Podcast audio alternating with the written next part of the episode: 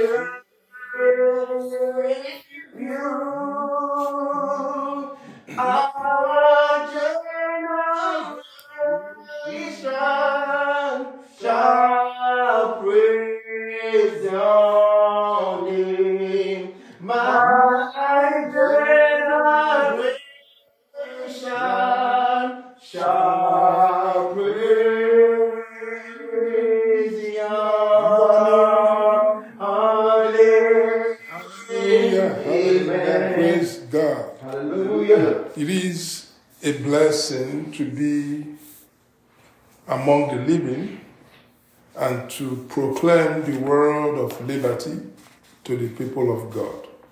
Hallelujah. Amen. After many, many, many, many hours ago. Amen. I don't want to say weeks, but few moments ago, finally we are here. Um, the last time we came up live, we were able to stream live on Instagram but unable to connect to other social media platforms.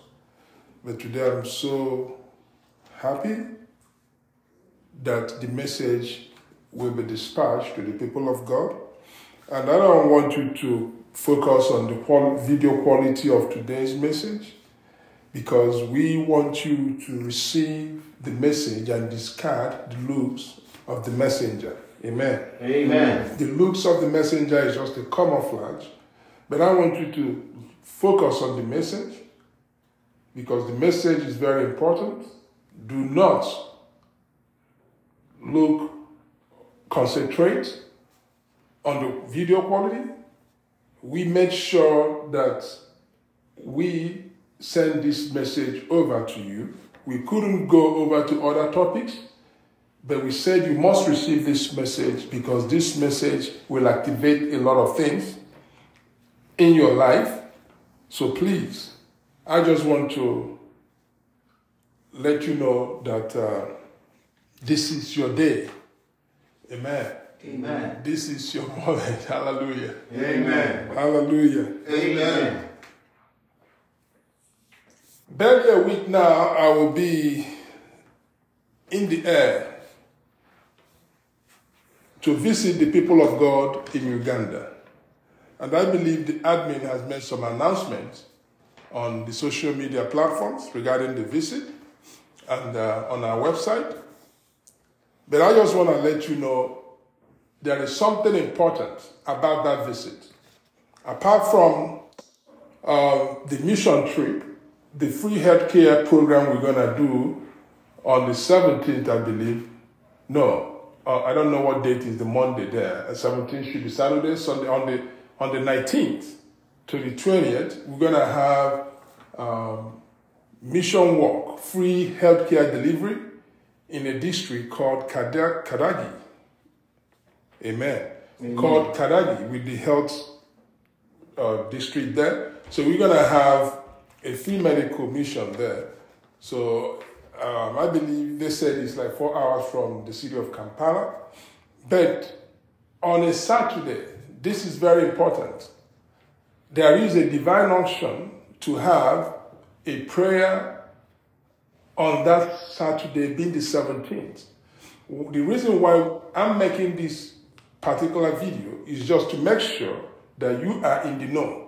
Because the last time I received this message was in 2019. The Lord gave me this message. And if you had followed me, uh, you will understand that I don't come up to tell you the Lord said when I did not hear. Because there's a distinction between tongue says the Lord and tongue says the Lord. So I don't want to be in that business of telling you the Lord said when He has not spoken. So on, in 2019, I Amen. Amen. Closer to the mic. Okay. Can I be heard now? Yeah, let's see. Amen. Amen. So in 2019, we received, I received the same unction, and I went live to make this uh, the same broadcast to the people of God.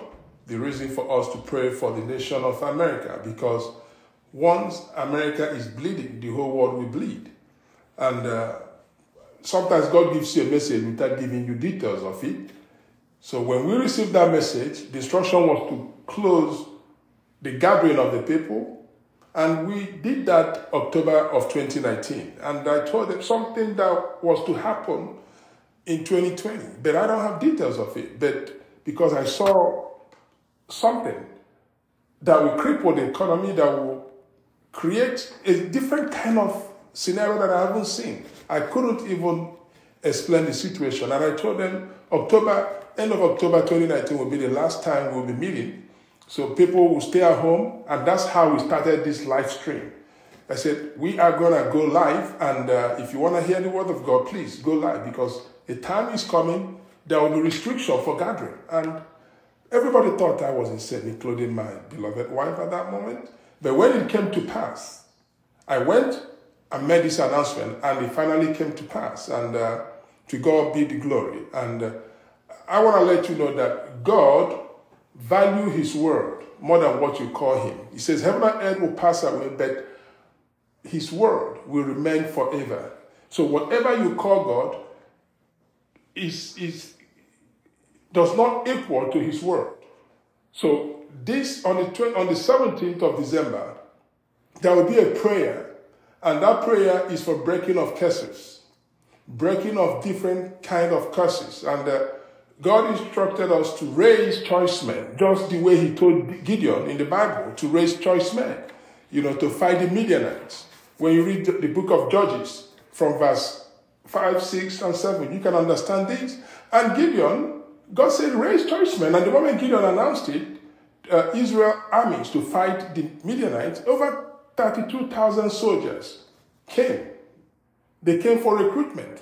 But the Lord said, if you went for this battle with 32,000 soldiers, they would say, oh, the strength of the Israelis army gave us the victory. So God asked him, take all these men to the stream, take them to the water, to the riverside, and anyone that could lap and drink from that water, that person is the choice one. What was God trying to say? He says, any of them that could drink like a dog, you know how the dogs drink with their tongue without using their hand or kneeling down to do it, if they could squat and lap, then that's a choice, the chosen ones. Then out of the thousands that came, only 300 choice men were selected from 32,000. So you can imagine 300 men fought a nation and defeated them. So you, there's no how they could take glory for winning the battle. It, the Lord fought for them. So the Lord said, What you are going to do, you need choice men. I need you to raise 12 choice men. Now, how are we going to raise these choice men? There was an instruction given, and those of them that volunteered, any of them that could partake in that divine instruction, were part of this, uh, uh, this movement that will pray and intercede uh, before the prayer section that will go live eventually. And there's different type of cases, and sometimes people see themselves, they work so hard, they labor so hard, but at the end, there's nothing to show for it. You work so hard, you labor so hard, you are the most qualified for that job, but still, after repeated applications, nothing to show for it. There is what we call inherited curses. There is what we call generational curses. Those ones that grandfathers, forefathers passed over to, uh, to your parents, and your parents passed over to you, and now it's time for you to pass over to your children. On the 17th, I want you to be a guest. You don't need to be live, you don't need to be there with us to get this done. If you're privileged to be part of this ministration on the 17th, if you're privileged by the grace of God, you will see, you will see the handsome God of Elijah in action. Amen. Amen. I- I'm talking of the Elijah of old. I call him handsome God of Elijah. You're gonna see him in action. So I just want you, because devil doesn't want this information to get out. All of a sudden, all the equipment stopped working. So everything stopped working. Said, okay. But I'm glad that finally you are receiving this message. So on the 17th, we're gonna break curses, inherited curses, inflicted curses. Some of you inflicted curses upon themselves, not knowing that they have inflicted it upon themselves. I shared a story the last time, something that happened. Before we go into the uh, message proper, today's topic, we're going to be preaching on your family comes first before your ministry. But before we go into this uh, today's message, something happened a while ago, and uh, you know, oftentimes the Lord will ask me to dedicate time to have a chit chat with Him and to be in His presence. And uh, it happened that one of those moments He asked me to do that. And being in God's presence, you have to, you, you know, deny yourself a lot of things just for you to have that moment with God. And it's something that takes days, not just hours, it's days. And it happened after I went for grocery shopping. You bought food for the week. So you have enough perishable food to eat. And the Lord said, Can you give me your time? I just need to have this moment with you. Can you do that? And I asked my beloved wife, I said, Is it okay for you if I could do this? This is the unction the Lord had placed in my heart to have a moment with Him. I don't know the direction, I don't know why, but you know, one thing I love about my wife, if, if it is God, she doesn't want to be in the picture of denial. That's thing, that excuse, that flimsy excuse someone may give. Oh, because of her, I couldn't do this. He said, if it is God, so be it. And as God may have it, I went into the Lord's presence. And whenever I'm in God's presence, I always shut down every platform, social media platform. I switched off my phone. I deactivated a lot of things, and I spent quiet time with the Lord. And it happened that uh, it's a seven day something. Then after seven days, the Lord extended it. I mean, when you're in God's presence, I mean, you just want to remain there. And it got to a point, I started hearing strange voices. Unknown to me, an evil man had gone to lay a complaint back home, my native country. The audience says that the volume is not clear. The audience. The what? The volume is not clear. The volume is not okay. The audience. So I wouldn't know what's going on with the audio. Did, I, I saw you did something there. Maybe that was right because Facebook people have already indicated it was audible. So whatever you did, please reverse it. Well, I didn't. Nothing. Please. Yes. Nothing. Amen. Amen. Can you put the volume here and see what's going on there? That's what happens when you're live. Yeah. Yeah, can you just see?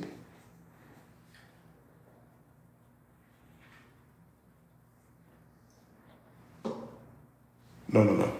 The volume, the volume on the side. Okay. Hello? So the volume is the, the, the voice is not the quality is not. It's okay. I don't want any interruption. Again, please. Okay.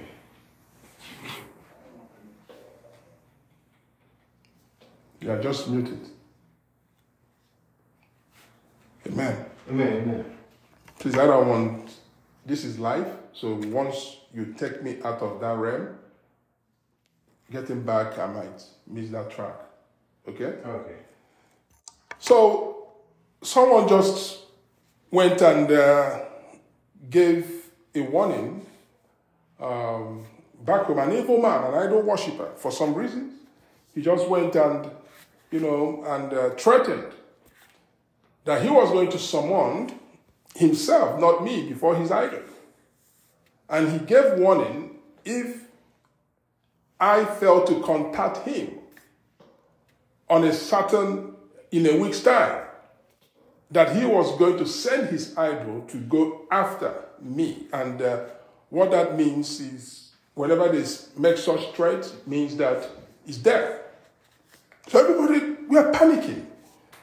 That, wow, this man had made this proclamation, there is trouble. Somebody is going to die. They're going to kill uh, their brother. They're going to do this. So everybody were panicking. And they told the man, we've tried to contact him, but for some reasons, no means of communication. They went all platforms to reach me. Nobody could. And I was in God's presence and I began to hear, at some point, I began to hear some strange voices. And I asked if I was being called. I could remember at that point that I said, No, nobody, nobody called you. I know the voice of my wife. I understand the voice of my mentees or anyone around me or my children. And I know the voice of God. It's very important for you to know these three things the voice of God, the voice of man, and the voice of the devil. Because that's why we call it familiar spirit. Familiar spirit in the sense that the only thing that is very close to the voice of God is the voice of man. And because devil cannot imitate God, so devil imitates man. So when devil fails, understanding that man sounds like his father, devil speaks in form of man. And if you don't listen attentively, that's why when Samuel heard the voice of God, he ran to Eli because God was sounding like his servant, Eli. So at that moment, I knew, having the spirit of discernment, that this was not God. So I couldn't have asked God to speak for me to hear.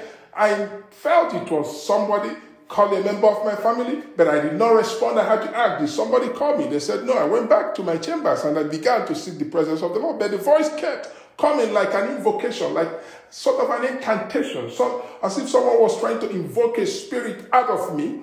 And I said, being in the presence of the Lord, the Lord did not reveal anything to me. I couldn't. I just checked around. I couldn't feel anything. But I knew somebody was playing pranks. And I said to the Lord, in the name of Jesus, I send, I release the east wind of the Holy Spirit. Go and defend me wherever I'm being summoned at this moment in Jesus' name. That was all I said. And after that moment with the Lord, I just got back. Guess what happened? Now, the evil person sent his idol, and the idol went back and killed him.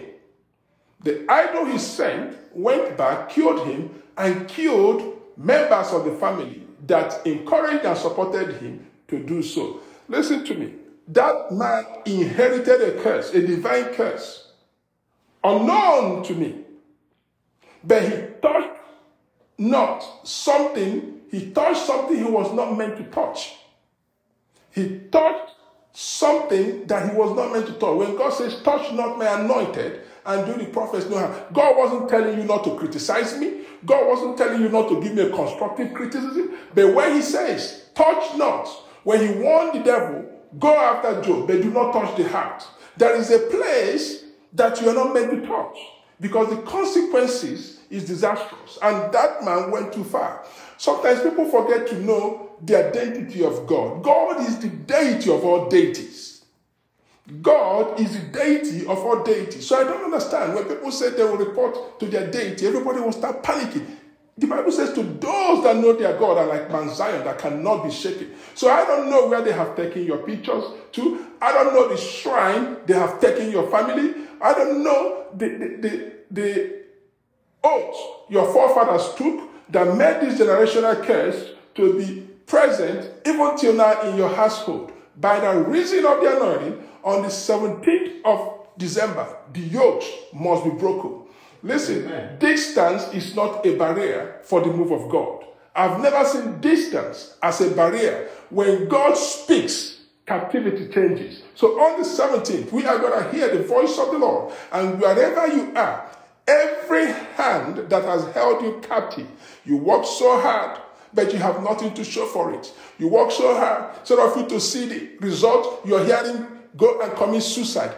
By the reason of the anointing, I speak prophetically to you on the 17th, that yoke will be broken and you'll be free in the mighty name of Jesus. Amen. Amen.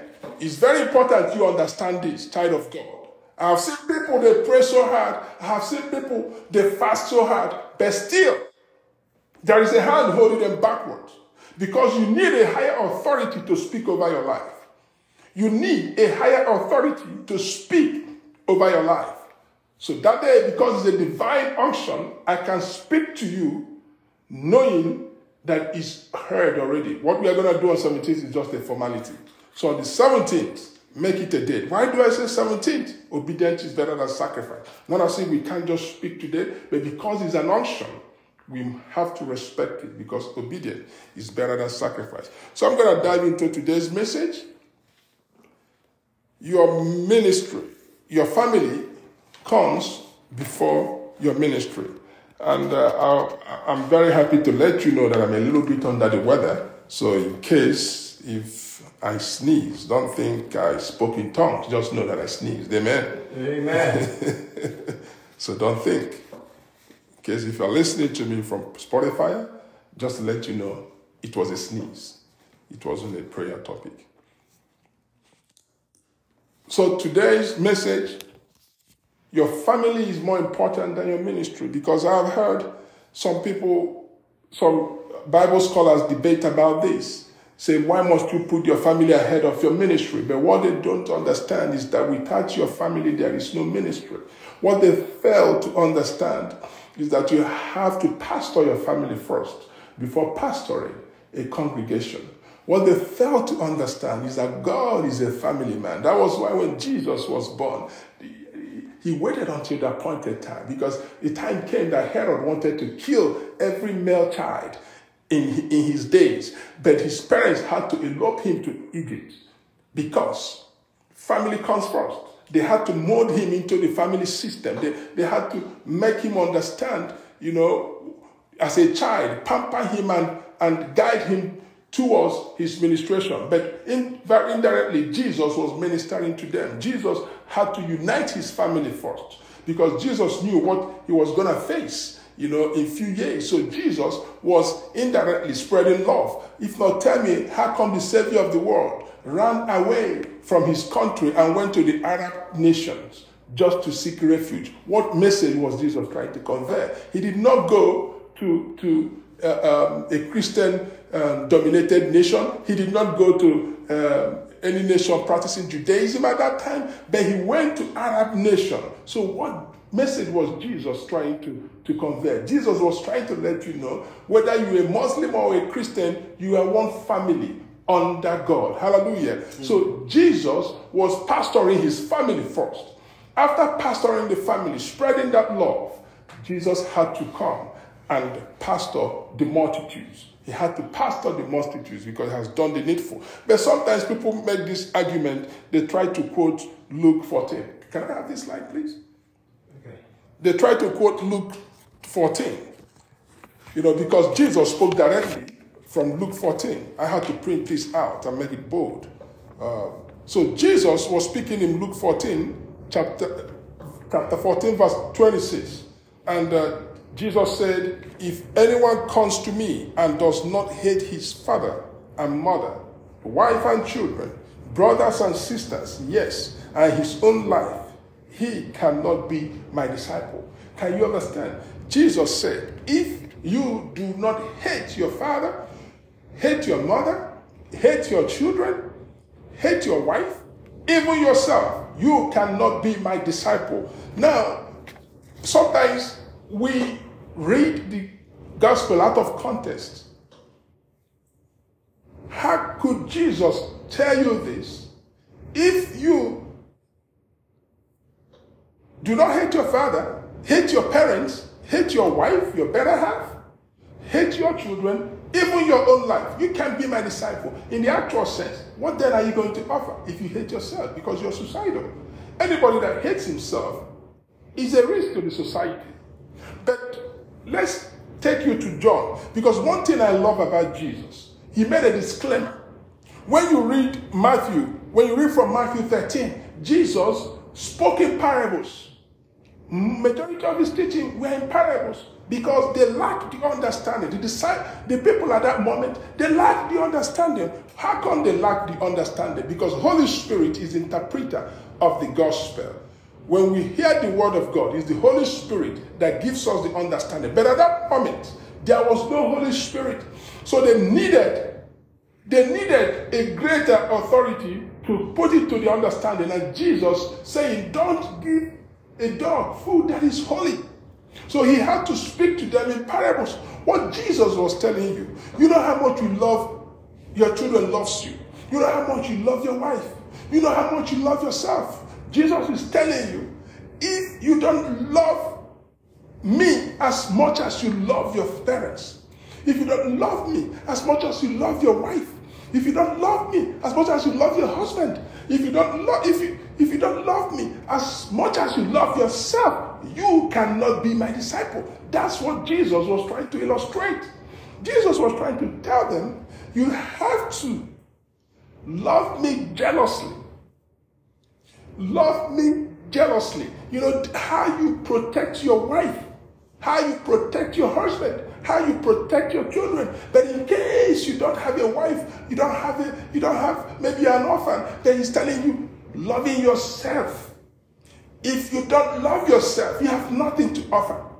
That is the interpretation of it. Now, Jesus said in John chapter 14, when you read John chapter 14 from verse 12 to 14, sorry, rather, John chapter 16 from verse 12 to 14. Now, see what Jesus says in verse 12. He said, after telling them all these things, he said in Luke, after telling them a lot of things, he said from Matthew to just name it. Now, Jesus told them in John chapter 16, verse 12, he says, I have, I still have many things to say to you, but you cannot bear them now. Says, I have many things to tell you, but you cannot understand it now. Then in verse 13, he says, However, when the Spirit of truth has come, he will guide you into all truth. For he will not speak on his own authority, but whatever he hears, he will speak and he will tell you things to come. Now, you can see, he said, I have many things to tell you, but I won't tell you now because there is no Holy Spirit to give you the understanding, to give you the direct interpretation that you need. He said, You wait. When that Spirit of truth comes, I am going to interpret all these things through Him. That's why I'm sitting before you and I'm telling you because of the Spirit of truth. That's why I, am not going to hate my parents, hate my wife, hate my children, and myself just to be a disciple of Christ. Because there is Holy Spirit that interprets the scripture to my understanding of it. Now, verse, verse 14, he says, He will glorify me for he will take of what is mine and declare it to you. Now, the Holy Spirit is not in your life to glorify himself. The Holy Spirit is not in your life to take glory. But when you give God glory, the Holy Spirit is like the mailman, it's like the FedEx, the UPS, the courier delivery that takes your supplications to God, that takes your thanksgiving to God, that takes your praises to God. When you're saying, Thank you, Jesus, the Holy Spirit will go and say, Jesus, they are th- He's thanking you. He's thanking you. Hey, Timothy is thanking you. Hey, Anthony is thanking you. Stephen is thanking you. That's the job of the Holy Spirit. And when Jesus will speak to the Holy Spirit, tell him he is blessed. The Holy Spirit will come back to you and minister to you. Your father said, I should tell you, you are blessed. Because he is the middleman, he is the courier man that takes that message. It's like when you love a beautiful love letter, when you write a beautiful love letter to your to your spouse, and you go to the post office and you say, Hey, I want this to be express delivery. That's what the Holy Spirit does. That's why we have the Holy Spirit to be that express delivery courier man to heaven and on earth. And he dwells in you, not in any structural building, but inside of you. So you cannot be a pastor, pastoring a congregation without pastoring your family. Your family comes first. Because I tell people, listen, the reason why I look happy is because I have a happy wife at home. A happy wife, a beautiful marriage. That is it. When your spouse is happy, when your wife in particular is happy, the house is at peace. The children are behaving well. And you can serve God. You can preach the gospel. But when you preach the gospel before the cameras, you're a holy man. You speak in tongues. You pray you prophesy. But back home, you are, you are like Mike Tyson. When you speak, everybody panics because you have spoken. If anybody responds, you release a blow. You give the person a punch. Then there is no church for you to pastor because it starts from your home. The ministry starts from your home. Now, I'm going to tell you the criteria for you to know if you are called. Because when you apply for a job, there is there are criteria for those jobs. You don't just apply for a job and you say, "Hey, I want to be a pastor," without checking those dots. You don't just apply for a job and say, "Hey, I want to be a driver," because there are dots. You must have a driving license. You must have no criminal record. You, are, you can't be a drunk to drive. You can't be a druggie to drive. You know, especially when you are driving humans, even animals. You don't. You have some checklist for you to meet those terms and conditions. That's the thing when you want to be a pastor, when you want to be an overseer of a church, when you want to be a disciple of Christ, there are terms and conditions. And I'm going to show you because it's in the Bible. For whatever we are reading is from the Bible, just for you to understand. Now, First Timothy, First Timothy chapter 3. I'm going to read from verse 1 to 7, and this will be the last um, um, scriptural chapter I'm going to read out. Uh, so, First Timothy chapter 3 from verse 1 to 7, qualifications for being a pastor. That's the headline. Qualifications for being a pastor. Number one, he says, the saying is trustworthy. If anyone aspires to the office of a pastor or overseer, he desires a noble task. So you have to be trustworthy. That's number one. Therefore, an overseer, that's a pastor, must be above reproach, the husband of one wife. I know many people can't boast of this. The husband of, let me pause here a little. When it says husband of one wife, I mean legally married spouse, not concubines. Because a lot of pastors have defied their body in the church. They have what they call, I don't know if it's uh, okay for me to use this term, you know, um, side. Can somebody help me to complete it? Side, side, side chicks. Okay, good. Amen. I didn't say that. you know, so many of them have a lot of them choristers, a lot of them pastors. When they see beautiful sisters in the church, those beautiful ones are for the pastors. Some pastors, I'm not saying, I'm not generalizing this, but this is what is happening in the body of Christ. Many pastors operate on a gift. When they come, they shout, they shout, they will bind devil. They say they can fight the devil, but they cannot fight a tie of a woman. A tie, once they see a tie of a woman, they lose that anointing. What a shame. A pastor will boast, I will deal with this demon. Imagine if I was under a tie of a woman at the time the man summoned the so called deity, what would have happened? What would have happened? So a lot of pastors have ceremonial wives, and their wives are just are just first ladies, ceremonial first ladies in the church. When they want to do, they know who they know who the real woman is, and that's what he's saying here. You must have one wife, not just legally one wife. In all ramification, one wife that you respect, one wife that you honor. I tell people, you can insult me, you can abuse me, but you dare not.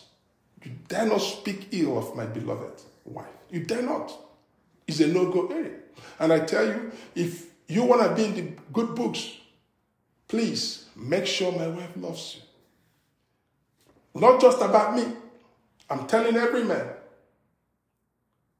If you want to have a relationship, maybe the husband is your best friend. When there is a family issue, please be neutral. If you can't be neutral, support the woman. You know why? Because men are ceremonial heads.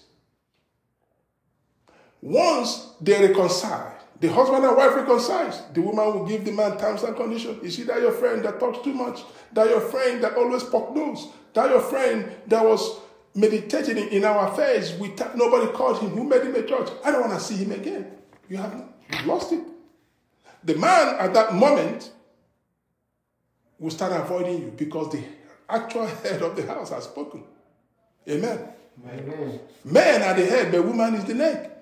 And without the neck, the head can't function. That's why I call us ceremonial head. Because without the head, this without the neck, the head has no value. So be very, very careful. Some of you would love their pastors and they don't give respect to the pastor's wife. That's how you know who is a true servant of God. The one that listens to the wife. So don't just pay homage. That's why when Abraham made that silly mistake, even though Sarah calls, called him Lord, the moment Sarah said, send her away, Hagar away, Abraham had no choice but to do the needful. The woman had spoken. If Abraham had said, send her away, Sarah would say, no, it would never happen. So, as it was in the beginning, so it is. So, be very, very, very, very careful. Wisdom is profitable to the wise. Now, the Bible says, therefore, an overseer must be above reproach, the husband of one wife, sober minded, self controlled, respectable, hospitable, able to teach. These are the conditions for you to be a pastor. I'm reading from the scriptures. Now, verse 3 says, Not a drunkard, not a violent, but gentle, not quarrelsome, not a lover of money. I can tell you for free that the spirit of mammon has taken over most of the churches. We have churches these days that we don't appreciate hard work. You see children who go to school and graduate with first class, nobody recognizes them anymore. But once you make money, any form of money, as long as you have money, you can donate a, a, a, a good sum of money to the church, you have the front row seat. Pastors don't appreciate hard work. They don't encourage good grades in schools anymore. They don't encourage successful leaders anymore. But they encourage those that buy their conscience with money. So, spirit of mammon has overtaken the church, just as the spirit of whoredom, spirit of harlotry has infuriated the church. So he says, verse 4, he must manage his own household well. Now you can see where it comes. He says, he must manage his own household well, with all dignity, keeping his children submissive. Now, this is where Eli failed. I'm gonna, I'm gonna take you there later. He says, keeping his children submissive. Verse 5. For if someone does not know how to manage his own household, how will he care for God's church? I didn't say this. I didn't write this. If you could not take care of your home, how could you take care of God's church? Now, verse 6 says, He must not be a recent convert, or he may become puffed up with conceit and fall into the condemnation of the devil. Moreover, he must be well thought of by outsiders so that he may not fall into disgrace, into a snare of the devil. Hallelujah. Amen. The one that got me. He said, You must be a good manager of your home, not a new convert. Because I've seen people, young men now, these days, they, once they could pray and you know, do one or two things, they want to open a church. There is a distinction, difference opening a church and uh, and uh, and uh, evangel- uh, being an evangelist. If you're an evangelist, you are under a pastor. You can go around preach the gospel, but on a Sunday you are under a pastor. You go to a church and worship. Identify yourself with the church. You don't just break out. There's a reason why God kept you in that church for you to help the pastor to grow the church. Not for you. I've been to churches. I help the pastors to grow. Those of them that wants to hear the truth. Many pastors, when you tell them the truth, they stop communicating with you because they don't want to hear the truth. And I ask myself, what is your end? Is it to go to heaven or for you to go to hell? If I can't tell you the truth, when on the last day God will ask me, you know you knew this man, but why didn't you tell him the truth? So I rather you hate me here and love me then for telling you the truth. So a lot of people, why do you want to open a church? When you could use your gift to grow the church that your pastor is pastoring. But you just want to open because you gave a word of prophecy, a word of knowledge, and it came to pass. You thought, oh, yeah, you can break out of that church and start. As it was in the days of Eli, when the word of God was so rare, that's what the Bible meant there. He says, you have to manage your home. If you could not manage your heart, how come you want to be a pastor to manage your congregation? In the days of Eli, Eli was a high priest, officiated taking care of Shiloh. During his time, Eli was not the only priest, but he was the only high priest. We had Elkanah, husband to Hannah, at that moment. But the word of God was so rare because Eli failed in his parental responsibility. He was so weak. He wasn't there for his family. He was always in the church, always in the church, never took care of the, of the family. He was always in the church. Always. Fasting here, doing this, doing that. I shared a testimony the last time we preached. Some time ago, I believe it was during the COVID era, and I had this young lady that called me, and the Lord gave me a message. I told this young lady, I was praying for, him, for her family. I'm not going to mention names in, in respect to the, um, to the uh, people involved, but I'm going to share this message just for you to understand that devil is the accuser of the brethren. Any slightest loophole, devil will go after you. I tell people the riskiest job is the job of a pastor. When I mean a pastor, I mean in all ramification. Either you are an evangelist or an apostle, you are a pastor in some sense. So it is risky. If you're in the military, you know your enemies, you know your targets. If you want to release the gun, you want to release the bullet, you know whom you are targeting.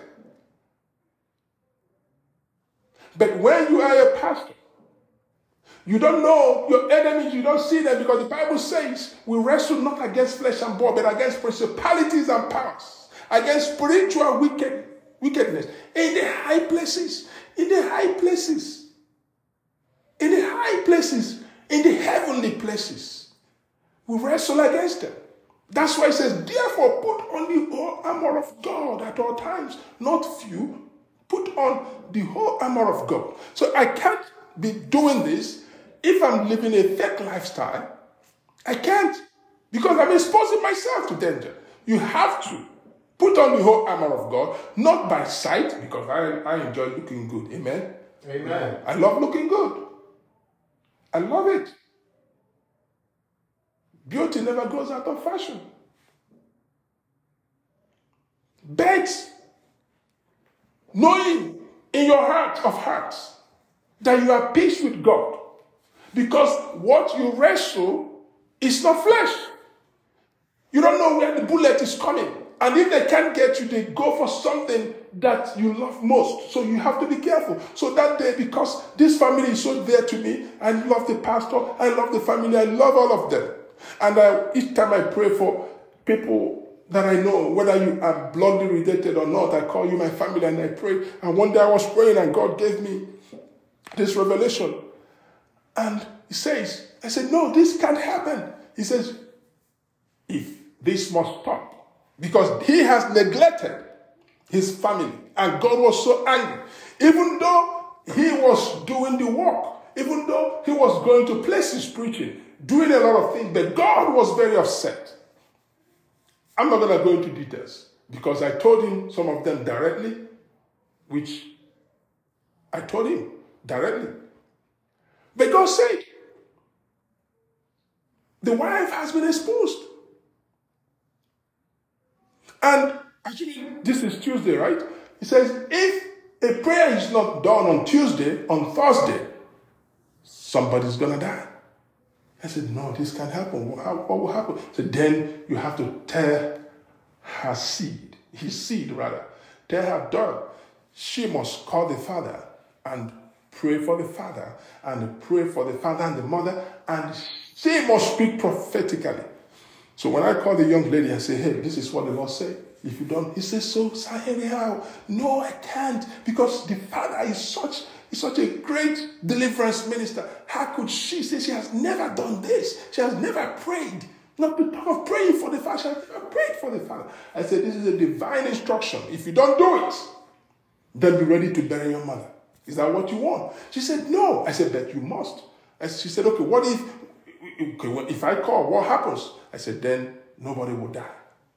But she was like, No, I can't. How can I pick up call and say, Hey, let's us pray? This is, I can't do it. This is. I said, Okay.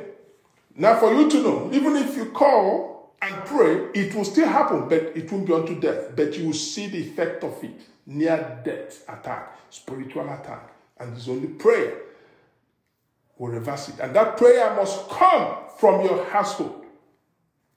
She was like, Really? Is that serious? But because she has seen and she believes, she has seen God has spoken, revealed hidden things to her, so she knows that when this man says, Thus says the Lord, I'm not saying tongue says the Lord. I don't just call her or tell her that I've never said God said, except I see and I tell her. And that moment she knew that this must be serious.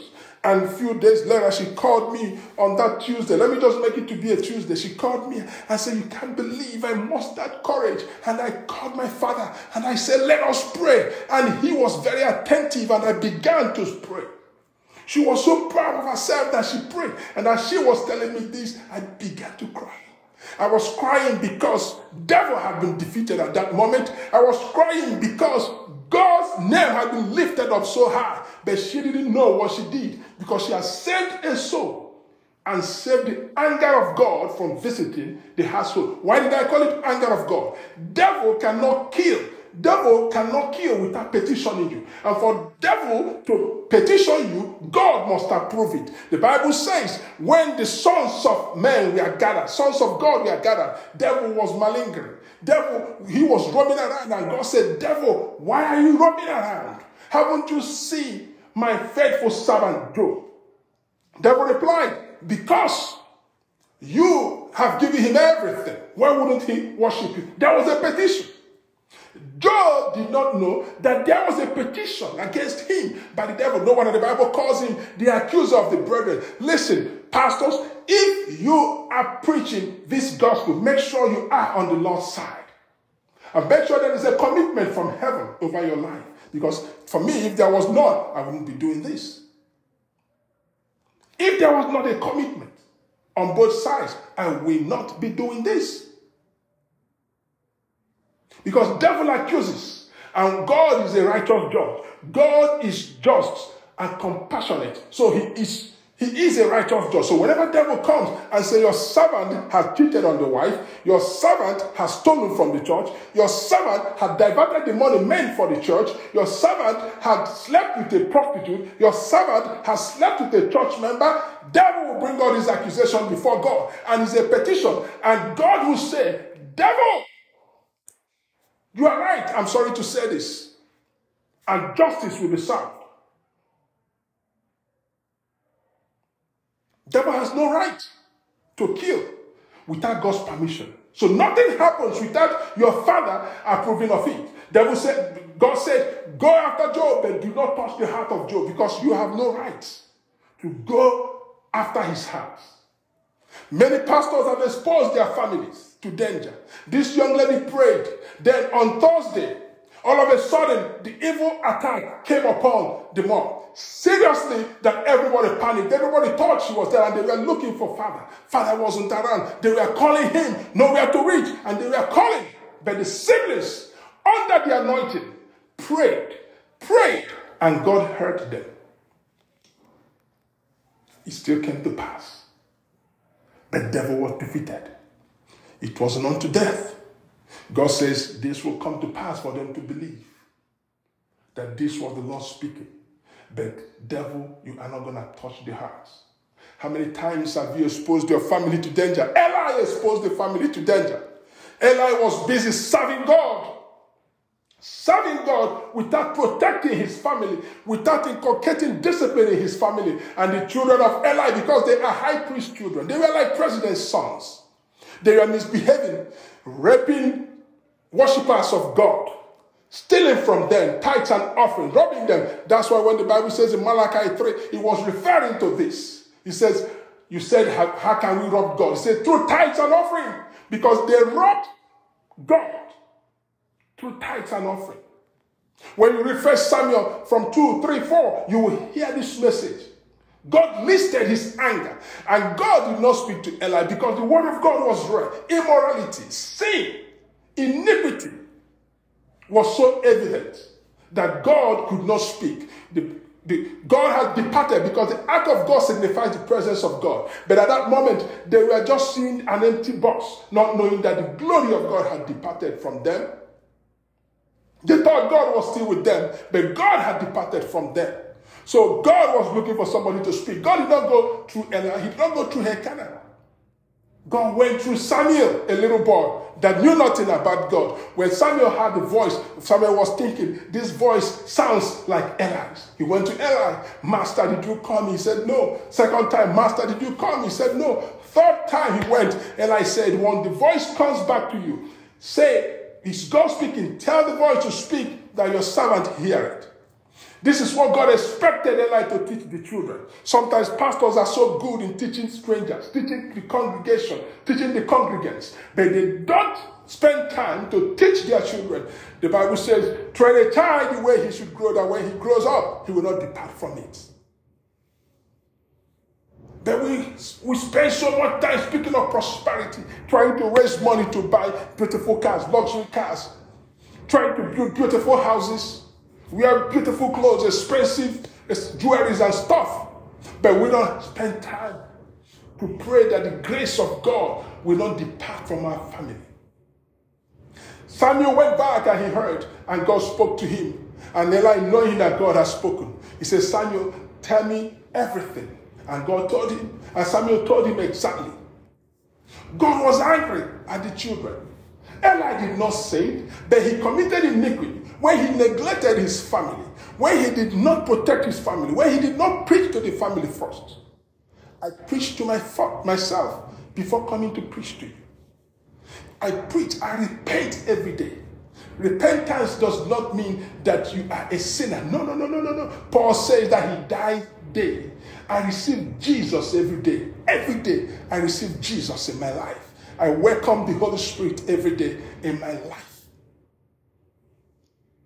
He failed to do this, and the children were stealing, buying luxury cars, you see, children, they have no job, but they have the best cars. How can a pastor's child that is still in school driving a car? How can a pastor's child that is not working driving a car? How can a pastor's child that is not working on a house? How can a pastor's child that has no source of income living large? How can a pastor's child, if not that you are robbing God, stealing from God?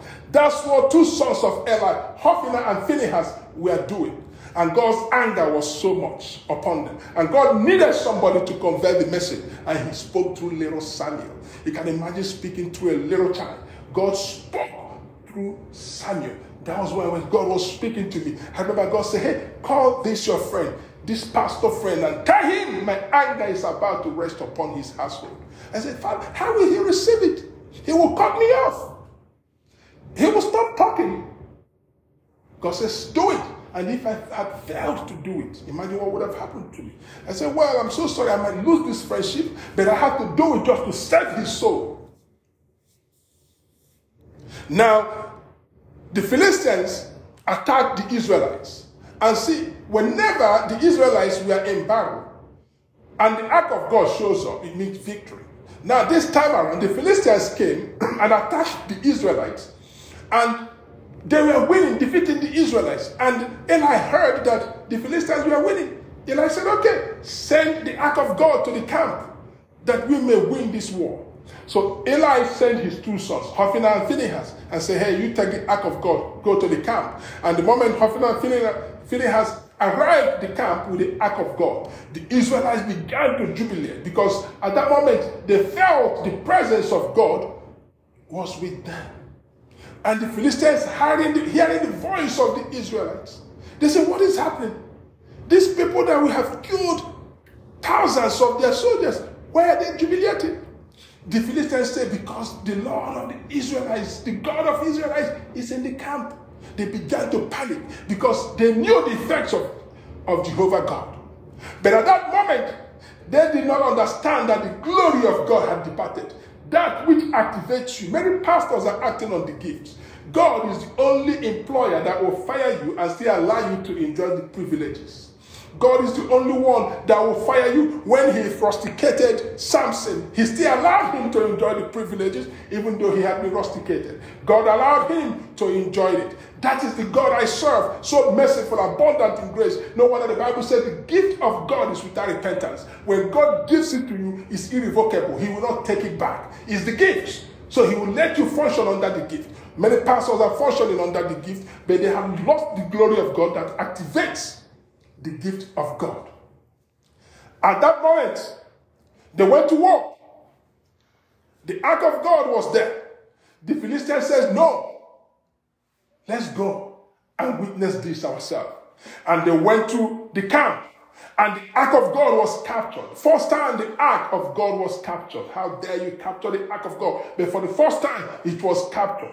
The, the boss of covenant was captured. And the two sons of Eli were